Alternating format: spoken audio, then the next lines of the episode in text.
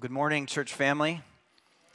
It's great to see all of your faces. If you uh, happen to be new here, welcome, first off. Uh, my name is Dave Lundberg. I'm a home group leader and a deacon here at GCF, and it is uh, truly an honor to be able to preach God's word to you all this morning.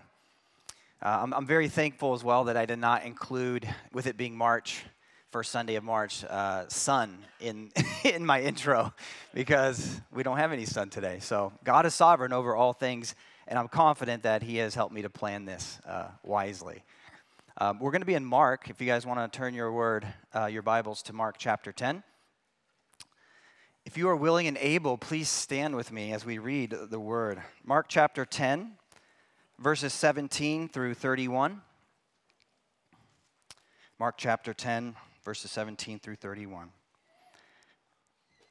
And as he was setting out on his journey, a man ran up and knelt before him and asked him, Good teacher, what must I do to inherit eternal life?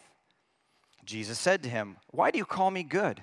No one is good except God alone. You know the commandments do not murder, do not commit adultery, do not steal, do not bear false witness, do not defraud, honor your father and mother.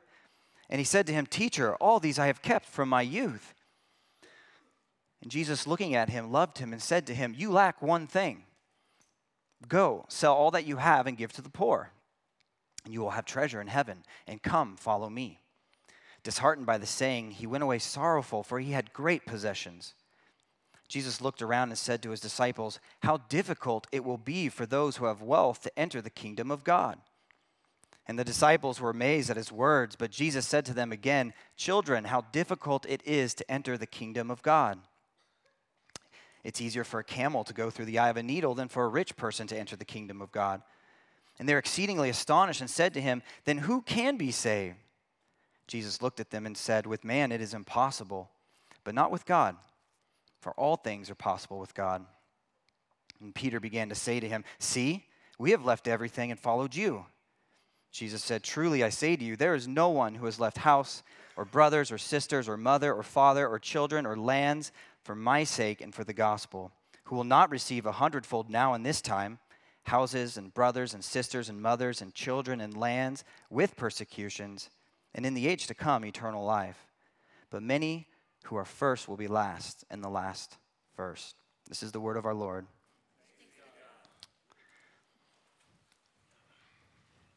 Will you all pray with me one, one last time here? Uh, Father God, I just uh, acknowledge my um, need in front of your people here and my um, inability to, to do anything to their hearts by standing up here. God, the work is yours. Give it to you. And I just pray that you would um, just help me to speak clearly this morning that you would calm my nerves. And I pray for my brothers and sisters in this room this morning that you would open their ears to receive your word. God, humble us this morning before your word.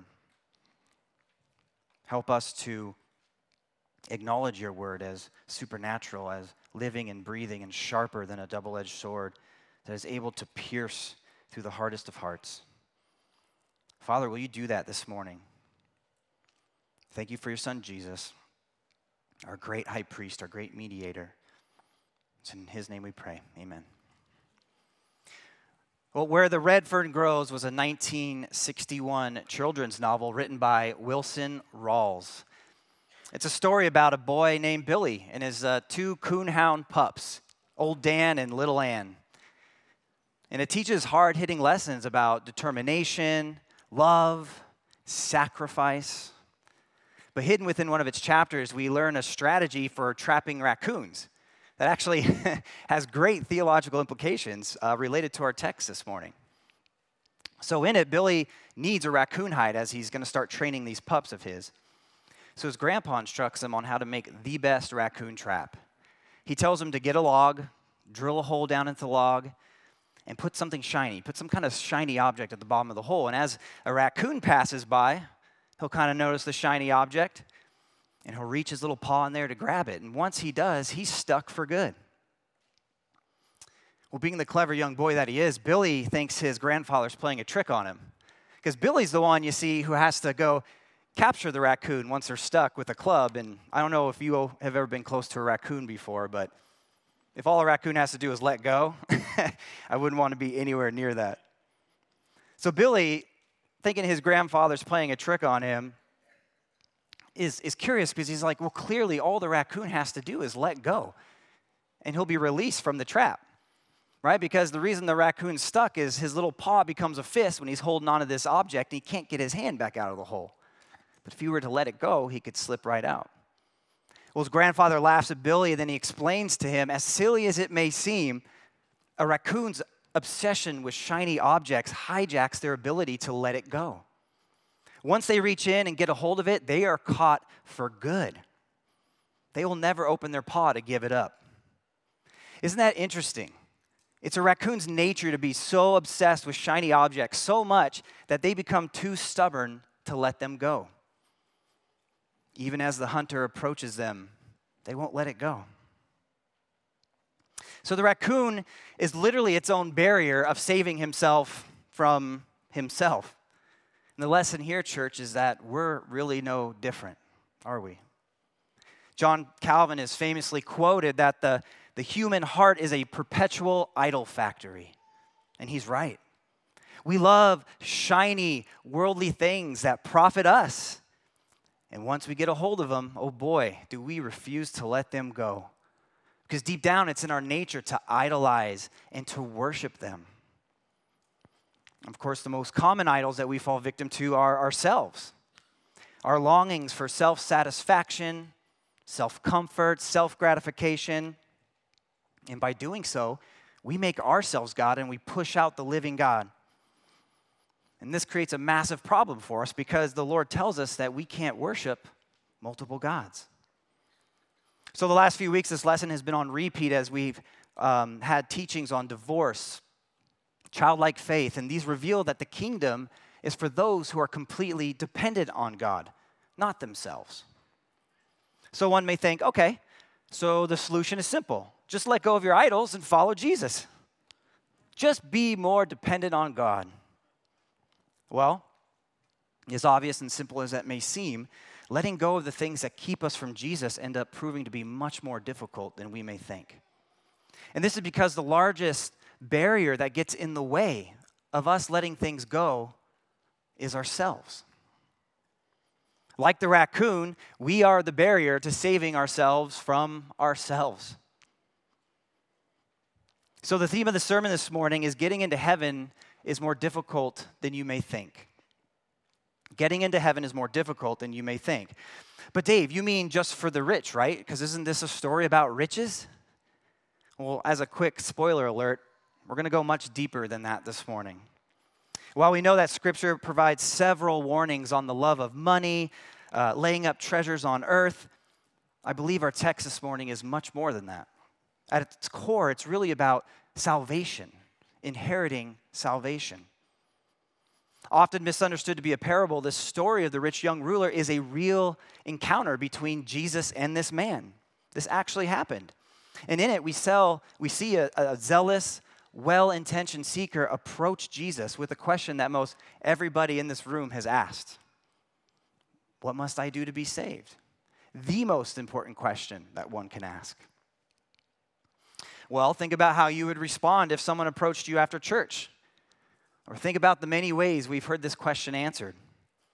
You may have a close friend who told you that you need to work really hard to obey laws and to follow tradition to earn your salvation. Maybe you know someone who puts an emphasis on moral excellence, good behavior. Right? You need to strive to be a good person so that you can qualify for heaven because that's where good people go. Bad people go to hell, good people go to heaven. Or maybe you grew up in a church that provided the simplest approach possible through easy believism. Quick profession of faith through a simple prayer, maybe a raise of a hand or a walk down an aisle. And all you have to do is believe in Jesus' response with no strings attached, no cost whatsoever to the seeker. Merited salvation, moral excellence, easy believism, though there are many other wrong answers like these out there, they all stem from a common barrier that we all share. It's all about me. It's all about me. We love ourselves so much and we trust in ourselves so much that we cannot let go in order to trust or follow anyone else. So, getting into heaven is more difficult than you may think. And this morning, I'm going to explain this by way of three points. First, it's difficult to qualify for heaven, it's difficult to follow Jesus, and it's difficult to beat the odds. It's difficult to qualify for heaven, it's difficult to follow Jesus, and it's difficult to beat the odds. So, let's dive into our first point. It's difficult to qualify for heaven. Well, the first qualifier we see here is that heaven is for good people, and we aren't good. Look with me at verses 17 through 18. And as he was setting out on his journey, a man ran up and knelt before him and asked him, Good teacher, what must I do to inherit eternal life? And Jesus said to him, Why do you call me good? No one is good except God alone. Well, here we're introduced to this rich young ruler. We know that he's rich, as verse 22 indicates. And we know that he is a young ruler, as the parallel, accounts in uh, Luke 18 and Matthew 19 tell us. You put all three of those together, that builds up our rich young ruler. But these adjectives are helpful for us to understand the setting because here is a man who essentially has it all. He's got the platinum card, he always gets the best seats, he's pious, he's esteemed throughout his community. He is the quintessential big deal that we all wish we could be. And to make him even more annoying and admirable, he's a nice guy. Don't we love to see like annoying rich people because then we're like, well, at least I'm not like that. He's a nice guy. He's a guy we would want to hang out with. The fact that this prestigious man kneels down before Jesus was a tremendous sign of respect. And this is a huge contrast compared to what we've been seeing the last few chapters as Jesus encounters the Pharisees. There's no respect there where these Pharisees approach him with agendas to try to trap and accuse Jesus. Here, the rich young man kneels before him in humility, with great respect, to ask a genuine question What good thing must I do to be saved? Well, Jesus responds to his question oddly by immediately correcting him with a hard truth. A hard truth, yet one of the most basic fundamentals of the gospel message that man is not good. Why do you call me good? No one is good except God alone. Well, some scholars go off into the ditch here by teaching that Jesus is actually denying his own deity. But that's not the point being made. See, this young man has no clue that Jesus is even God. He only sees him as a mere human who's a wise and popular teacher. So Jesus is not making a point that he himself is not God or good. Rather, he's correcting this man's theology. He's calling another human good. But God alone is good, not man.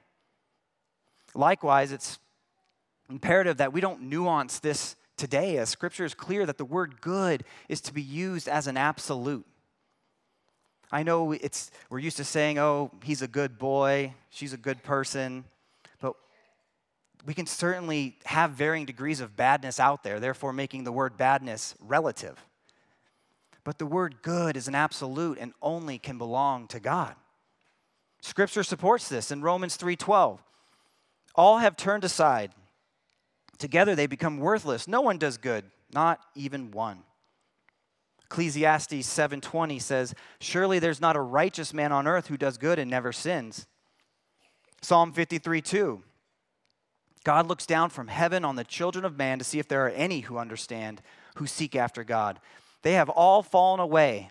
Together they have become corrupt. There is none who does good, not even one.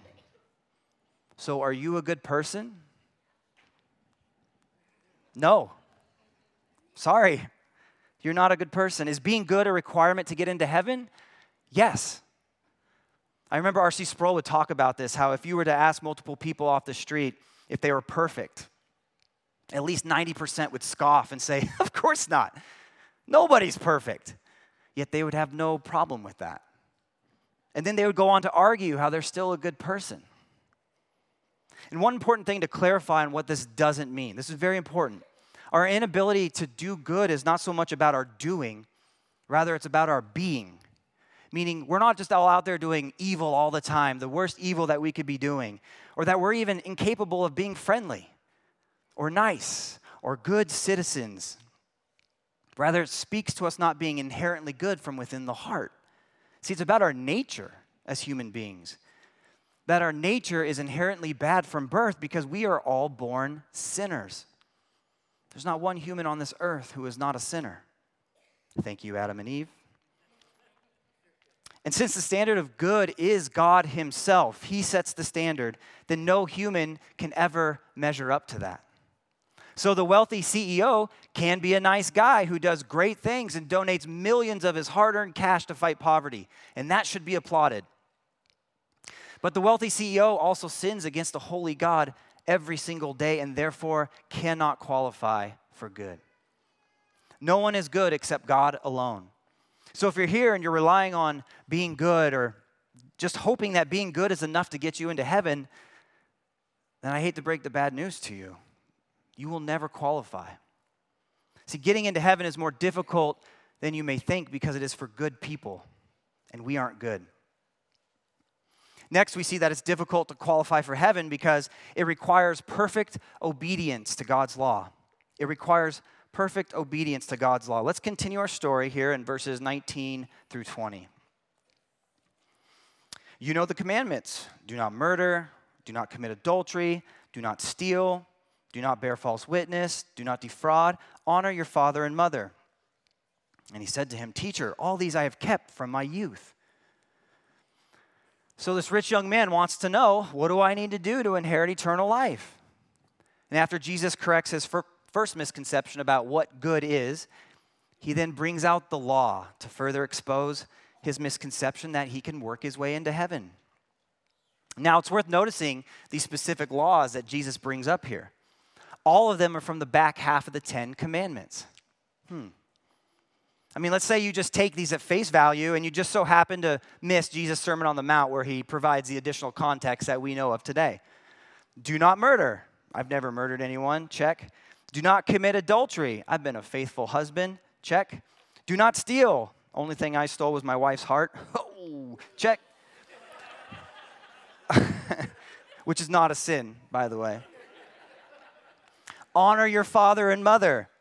I mean, I was a pretty good kid. There's worse kids out there. Check. See, these commandments were seen as softballs to them. Any well raised, educated Jewish person probably considered themselves to have mastered these, even at a young age. It was piety 101, basic requirements for them. And even within our culture today, don't we hear others rate themselves based on how they interact with others within society? We hear things like, I've never murdered anyone. I make an honest living. I'm not a crook.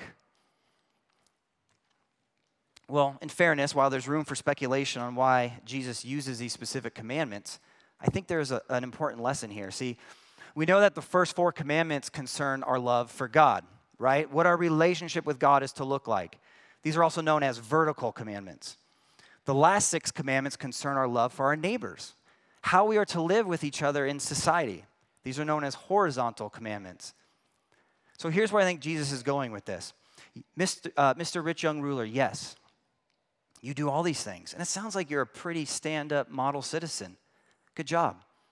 But let me ask you this Do you love God? What's your relationship with God look like? So I think Jesus specifically uses these horizontal commandments, knowing that this young man would boast about keeping them. All this to expose the great confidence that he has placed in himself.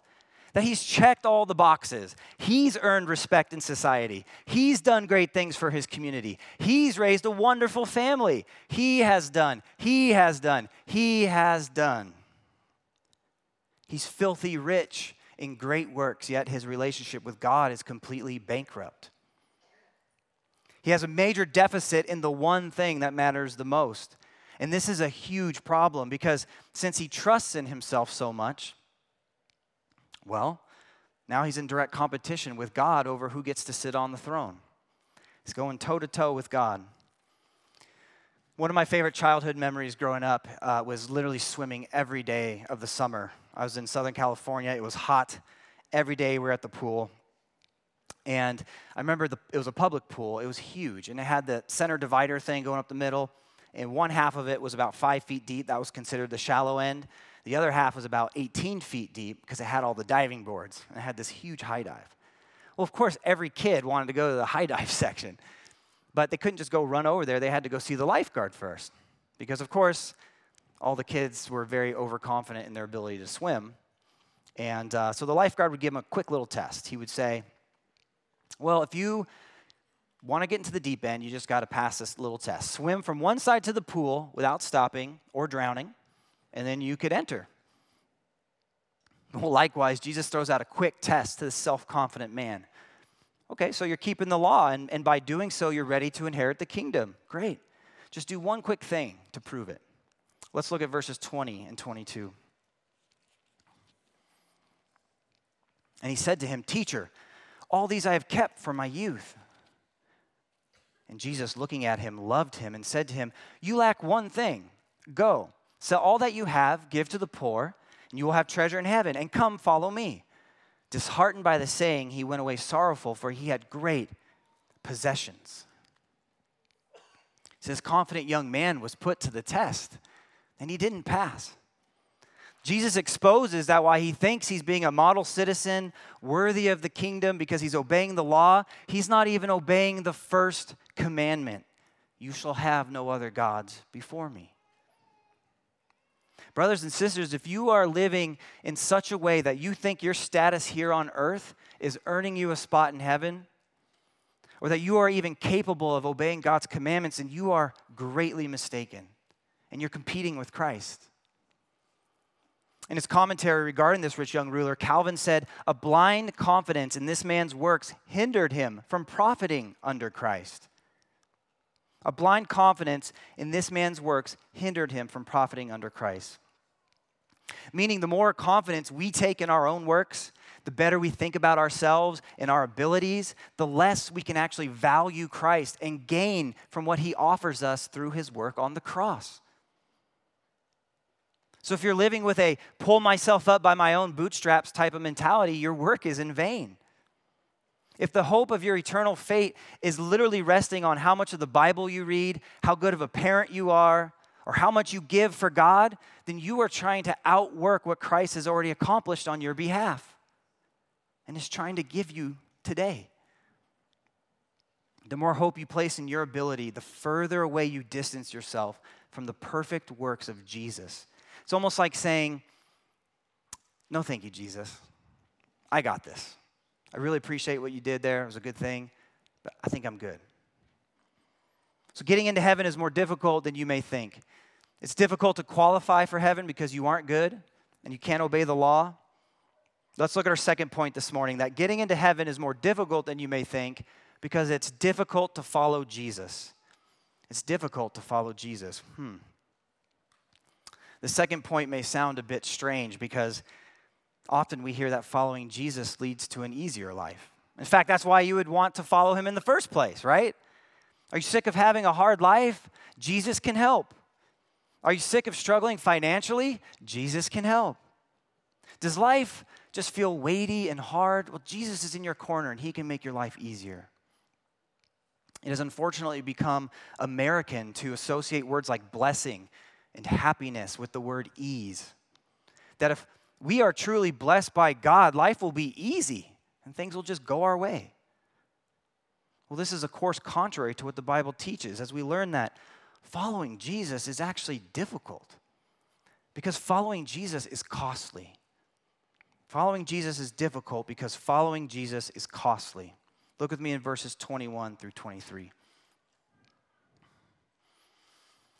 And Jesus, looking at him, loved him and said to him, You lack one thing. Go, sell all that you have and give to the poor, and you will have treasure in heaven. And come follow me. Disheartened by the saying, he went away sorrowful, for he had great possessions. And Jesus looked around and said to his disciples, How difficult it will be for those who have wealth to enter the kingdom of God. So, this rich young ruler approaches Jesus to learn what he can do to inherit eternal life then Jesus commands him, Well, come follow me. But this command comes at a great cost. We cannot miss this, brothers and sisters. Okay, all you have to do is sell all of your assets, every single one of them. And then when you have all that money from selling your assets, I just want you to give it away. And then you can come follow me. Well, like a raccoon ensnared in a trap, unwilling to let go of his shiny little treasure, this rich young man cannot release the grip that he has on his riches. He wants the security of heaven, but not at the cost of losing the things that bring him security here on earth. Can you relate to that? This man reveals a real life struggle and a difficult truth that we, we must be confronted with today. We have to wrestle with this if we are to follow Jesus. Well, Dave, great news. I'm not rich. So if Jesus asked me to give up my beater of a car, my minimum wage job, and my teeny little house, I'll just give it all away and I can enter heaven. Good to go. Well, why this passage has been wrongly used to exhort every single Christian to live in poverty and to give up all their wealth as the only means to follow Christ, they're missing the point that Jesus is making here. See, this point isn't centered around a universal command to poverty, rather, it's centered around a universal command to repentance. You want to follow Jesus? Then, yes, you need to hand him a blank check and allow him to write whatever he wants on it. But be aware, what he writes down won't always be monetary. You see, what Jesus may ask you to give up in order to follow him may be vastly different than what he asked of me. And this isn't a what would you do for a Klondike bar type of test or some divine power trip just to see what we're all willing to give up for him. No, he's after something very specific. He knows the depths of our hearts and he knows what we're hiding. He knows what we're truly worshiping. Matthew 6:21 says, "For where your treasure is, there your heart will be also." Every single one of you know what you're trying to hide from God, and you cannot hide it from God. He sees it clearly. One theologian says, He, Jesus, does not need to preach to this rich young ruler about fornication and murder, but to point out his particular disease, as if he were laying his finger directly on the sore. The command which Christ gave to sell all that he had was not an addition to the law, but the scrutiny of a concealed vice. The scrutiny of a concealed vice. So, what is Jesus after? He's after our hearts. See, he wants to expose what we truly worship. And yes, it could be riches, and no doubt that is a very, very common idol for many. But it could be so many more kids, careers, body image, spouses, alcohol, food, so, so, so many more. So if you were to follow Christ, then that requires full allegiance to Him, which means the idols you worship and seek pleasure in have got to go. We must repent of our idolatry and redirect our worship to the true King, to Christ and Christ alone. Following Christ is difficult because this will cost you everything. It will cost you everything. I'm sure many of you in this room have amazing stories of what it cost you in order to follow Jesus. I wish we could just for hours stay here today and just hear these stories. But consider those who live in the Middle East that know that making a decision to follow Christ could cost them their job, their home, their family, even their life. See, these are real circumstances that people have to wrestle with and think long and hard about when Jesus calls them to follow them. Perhaps you've given up valued assets, valued relationships. I know I had to do that one. Reputation, maybe some amazing career opportunities that were going to just make you filthy rich. I was reading an article where one person asked a great question. I think this is funny because this is how my mind works. they asked a great question pertaining to what it was going to cost them to follow Christ. They said, Well, how do you count the cost when you don't know what's coming down the road of life? Meaning, how do I know specifically what Jesus is going to ask of me later if I commit my life to Him now? It's a good question. The answer given was Jesus requires commitment to the highest possible cost. And as a result, nothing later is ever going to surprise you because you've already sold to the highest, most excessive cost. In other words, you don't need to know the specifics of each and every cost if the original agreement you signed is, I'm yours at any cost.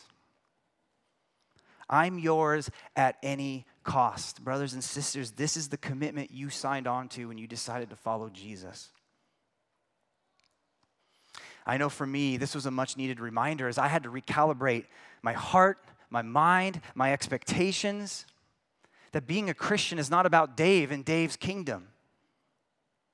A much needed reminder that I gave up my old life when I followed Christ. The old Dave is dead. For the teenagers in this room, if you haven't already, you are so close to experiencing what the real world is like. And more independence is going to provide you more opportunity to mingle with the shiny treasures and pleasures of this world. And make no mistake about it, they are after your heart.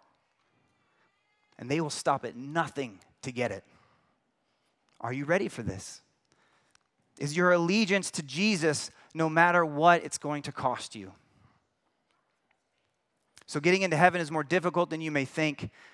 It's difficult to qualify for heaven because you aren't good and you can't obey the law. It's difficult to follow Jesus because doing so is costly. And for our last point, getting into heaven is more difficult than you may think because it's difficult to beat the odds. It's difficult to beat the odds. So we've witnessed this rich young man walk away disheartened in mourning because he loves his wealth so much that he can't give it up to follow Christ. Perhaps you've been there, right? Perhaps you know what this feels like. Or maybe you're struggling with this very thing right now.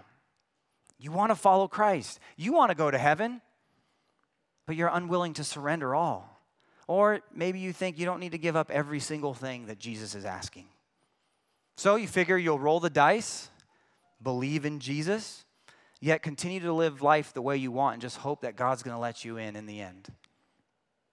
This is a very bad strategy. In this last point, we learn that another hard hitting truth is that you you must heed this if this is how you think that following Jesus is the only way. If you walk away from Jesus and are left to your own ability, the odds of being saved are not great. In fact, Jesus tells us it is impossible. It is impossible. He provides us the best illustration to help us understand this hard truth. Let's read verses 24 and 25. And the disciples were amazed at his words, but Jesus said to them again, Children, how difficult it is to enter the kingdom of God. It is easier for a camel to go through the eye of a needle than for a rich person to enter the kingdom of God. You see, this truth is so disruptive to our human self centeredness that we often can't take it at face value. How do I know that? Well, there have been several attempts to manipulate or soften this verse into saying something it doesn't. It's typically what happens, right? Because if we take this illustration literally, it has significant implications. The most common attempt at softening it is directed at the eye of the needle phrase, where some here have suggested that this was a tiny gate, a tiny opening within a Jerusalem city wall where camels could, you know, they could pass through, but on their knees. And that's the way rich people have to enter heaven. That sounds awesome. But there's no historical evidence of, of, of any such thing. And why not just choose the, the wide gate and not go through the hassle? Another suggestion is that the word for camel, oops, was translated incorrectly. I hate when that happens. it actually means a large rope or cable. Well, regardless, you're not going to fit a large rope or a cable through the eye of a sewing needle. Many other theories out there, some so absurd as suggesting that one can liquefy a camel. Okay, stay with me here. I was going to YouTube this, but I was on my work computer and I was like, you know, this probably isn't going to be good. But yeah, some, some have said you can, but you can liquefy a camel and then use a dropper or a syringe and beep, drop it through the eye of a needle. Done. Folks, Jesus means what he says here that salvation by human, human effort is impossible. Salvation by human effort is impossible. If you don't follow Jesus, then the odds of making it into heaven are just as good as squeezing a real life camel through the eye of a real life sewing needle, literally. Contextually, this is very significant as the disciples witness what's going on. They, they're witnessing this conversation between Jesus and this rich young ruler. Consider the differences between the two. Culturally, the Jews believed that wealth was a sign of great blessing from God. If you are wealthy, then God is pouring down his blessing on you. It's even recorded in the Talmud that the more wealth one had, the more alms he could give, which means the more sacrifices and offerings he could offer, resulting in being able to purchase his redemption. So, this rich young man was the ultimate candidate to ever be able to receive heaven's blessings due to his great wealth, his social status, his piety. He was the poster child. Yet, here are the disciples Jewish commoners, broke as a joke, walked away from dull careers, who now travel around with Jesus, nearly homeless, with nothing of earthly value whatsoever. They witnessed what would be one of the most qualified men not being able to inherit eternal life. Can you imagine what, what, they, what was going on through their, their mind? This left them nearly speechless as they saw the perfect candidate walk away sorrowful and grieved as a result of his encounter with Jesus. Let's read verses 26 through 27. And they were exceedingly astonished and said to him, Then who can be saved? Jesus looked at them and said, With man it is impossible, but not with God, for all things are possible with God. So if it is impossible for a prestigious man like this to get in, then the disciples don't stand a chance. And neither do you. And neither do I. So it's no wonder then the next question becomes well, then who can be saved? who can be saved? Jesus responds, If left up to you, no one. It's impossible. So, church, if you haven't surrendered to this truth that you can absolutely do nothing to earn God's favor based on your own works or achievements, then you're still stuck at the starting line of the gospel, just like this rich young ruler, and unable to progress. If we go back to the beginning of his conversation in verse 17, we can see that he was doomed from the very beginning by asking the wrong question. What good thing must I do to inherit eternal life? This is the wrong question many are asking across the globe, in America today. What can I do to get to heaven? How much money do I have to give? How much time do I have to serve? How many times do I have to go to church? Well, the answer to this question is a simple nothing. You can do no thing to enter eternal life. So instead of asking, What must I do? maybe the real question we should be asking is, What has God done? What has God done so that I may be saved? This is the question that should be ringing through our minds every morning we get out of bed. What has God done to help me break the hold that I have on these idols that I cannot let go of? What has God done to help me steward my wealth in such a way that it will not consume me and take over me? What has God done so that I am able to follow and have allegiance with Jesus and Jesus alone. If, according to Calvin, the heart is a perpetual idol factory, and the Bible tells us again and again that our corrupted hearts are the nucleus of our problems, then we need a new one. We need a new heart if we're ever to follow Jesus, wholly. And this is why God goes after the heart, you see. He knows if He has your heart, He has your whole body. Meaning, just having your brain isn't enough for God. He doesn't just want you to simply believe in Him. That's not enough. Just having your hands isn't enough. He doesn't want you to simply just do good things for Him. He wants all of you, from your head down to your toes. So, what has God done so that this can happen? Well, the answer can be found right where we started in verse 17 and as he, Jesus, was setting out on his journey.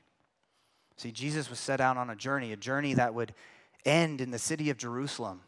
He was on a mission ordained by God the Father where he would be tried as a loony heretic, beaten, mocked, led to Golgotha while carrying the very cross that he was to die on. And verse 21 says that while this rich young ruler boasts that he has kept all the commandments, kind of like a, a child playing in his daddy's clothes, foolishly and ignorantly sinning against God who's standing right in front of him, Jesus loves him. He has compassion on him. 1 John 4:10 says, This is love. This is love. Not that we have loved God, but that He loved us and sent His Son to be the propitiation for our sins. It's this very love that while watching this young man wallow in his inability and sin, Jesus was willingly on his way to pay for what this man couldn't afford. To take the full punishment and wrath of God on behalf of arrogant, adulterous, selfish sinners just like him, just like you, just like me. What was impossible for us, Jesus was sent to make possible, and he qualified for heaven because he met God's standard of good. He obeyed God's law perfectly. He paid the, the full cost, and he beat the odds. All this so that he can earn up this great reward that he deserves, that he earned, but yet he gives it to us. He exchanges it for the punishment that we deserve. What? And because Jesus died in our place, we can now be born again to new life in Christ, where we receive those new hearts that then enable us to let go of our idols, to repent of sin, and to follow Him with wholly devoted hearts. So, Jesus is the answer to inheriting eternal life. But it is not a one time ticket punch or a one time decision, it's a costly decision to abandon self and to live a new life where you're gradually being transformed every day into his likeness. Let's read the last section of our text, verse 28 through 31. Oh, Peter. Peter began to say to him, See, we have left everything and followed you. Jesus said, Truly I say to you, there is no one who has left house or brothers or sisters or mother or father or children or lands for my sake and for the gospel who will not receive a hundredfold now in this time houses and brothers, sisters and mothers and children and lands with persecutions and in the age to come eternal life. But many who are first will be last and the last first. Good old Peter's the first to speak up again and still seeming as if he is not getting it. And he's not. Well, we have, you hear that self centered language. Jesus, we have, we, we have left everything, just like you're asking. So are we good to go? What do we get for our sacrifice? It's interesting that the majority of this lesson, when you talk about the rich young ruler, is about this rich young ruler who walked away from Christ. And we don't really know if he ever came to a repentance or faith in Jesus. But then Jesus redirects to his own disciples. One theologian says, in the process of discipleship, Jesus will lead these disciples into ever deepening regions of their hearts where they will still discover, discover stubborn remnants of self sufficiency and lack of trust in God. It's also important to note the slow processes of maturing in his disciples, for example, in the life of Peter. So, for those of you who have given up your life to follow Jesus, this warning is for you as well. Beware of complacency. Don't get complacent. Remember the cost that you have committed to and run your, way, your race well. Run it with endurance. Be responsive when Jesus places his finger on a new sore. And know that he's doing it because he's maturing you to be like Christ in the process. Getting into heaven may be more difficult than you think, but it is so worth it. It is so worth it. If you're here this morning and you're feeling a heavy conviction that maybe you haven't counted the cost fully to follow Christ and instead you're just living for yourself, then respond to it. Please respond to it. Take action. Repent and pray to God for help in following Christ. He is faithful. If anything, do not leave here do not walk out these doors fooled into thinking that entering heaven is as easy as simply acknowledging Jesus or trying to be a good person or trying to obey some rules while you continue to live as the captain of your own life, living in whatever ways are most pleasing and comfortable to you. For all of us in this room, let go of your lives. Give them to Jesus and take confidence that through his perfect work on the cross, which, by the way, has been done already, you will inherit eternal life. Go ahead and write him that blank check and count every earthly thing as loss for the sake of knowing Christ Jesus your Lord. I promise you, a day will come when you realize that every single thing you had to give up, every hardship, every pain that you had to go through was totally worth it. So hang in there. Let's end with this final exhortation from Christ. Please turn to Matthew 16. Matthew 16, 24 through 27.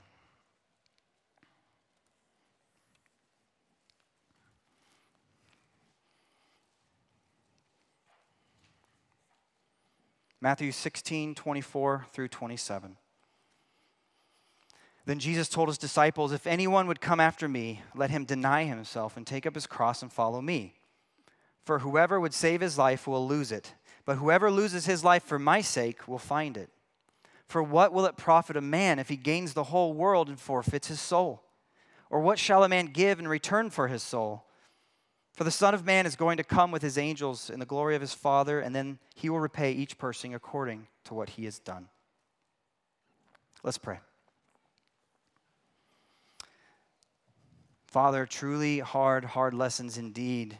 And God, forgive us for the times that we become complacent. Forgive me for the times that I forget what cost I committed to in following you. Truly, God, the treasures of this world are so desirable. They're so promising of health and wealth and security. But for what? Lord, our bodies decay every day. Death is a sign of the curse of sin. We all have it. God, will you remind us of your wonderful, glorious gospel that Christ took our sins upon the cross. He paid the cost. He qualifies for heaven. He represents us. Thank you for Jesus. God, that in the midst of hard truths like these, that we have an answer. An answer that is better than anything that we could ever come up with ourselves. So we worship Christ this morning. We thank you for his sacrifice, willingly going to the cross for us so that we could be with you, so that we can inherit eternal life. God, I pray for my brothers and sisters that you would implant this message in whatever way needs to be in their heart.